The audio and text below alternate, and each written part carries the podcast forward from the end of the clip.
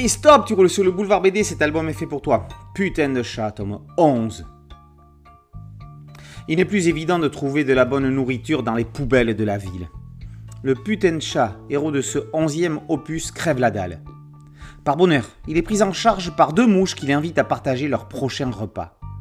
Mais si elle croyait qu'il allait manger de la bouse? Ce chat, tout le monde l'appelle le pouilleux. C'est en traînant du côté du resto japonais Tex-Mex Sushi Wawa qu'il va trouver son salut. L'employé des lieux va changer sa vie en le nourrissant. Entre les deux va se mettre en place une relation félino-humaine avec toutes les caractéristiques du genre. La puce installe un petit théâtre à cinq acteurs principaux. L'employé d'un fast-food, son patron, pas franchement aimable, deux mouches à merde, appelons un chat et un chat, ainsi que ce fameux putain de chat pouilleux. Entre les animaux, le deal est clair. Le chat mange de délicieux produits. Par conséquent, ses cacas sont délicieux, et les mouches se régaleront. C'est du win-win, comme il dit. Par contre, monsieur Watashi, le patron, ne voit pas d'un bon œil qu'un chat traîne dans le coin. L'homme a un odorat extrêmement développé, et les sangs à des mètres à la ronde. Quelques souris et cafards tiennent les seconds rôles.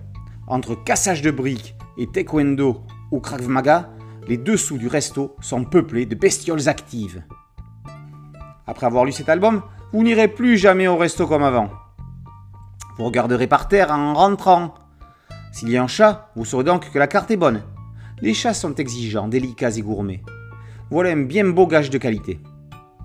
Quand vous verrez une mouche se poser sur votre assiette, vous la chasserez encore plus vite quand vous réaliserez sur quoi elle a pu se poser avant.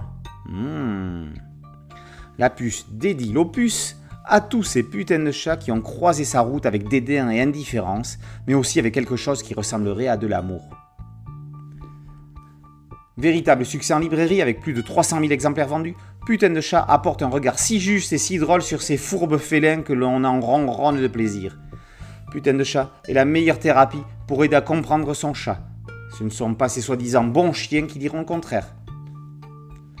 Putain de chat tome 11 par la puce et par aux éditions Kenes.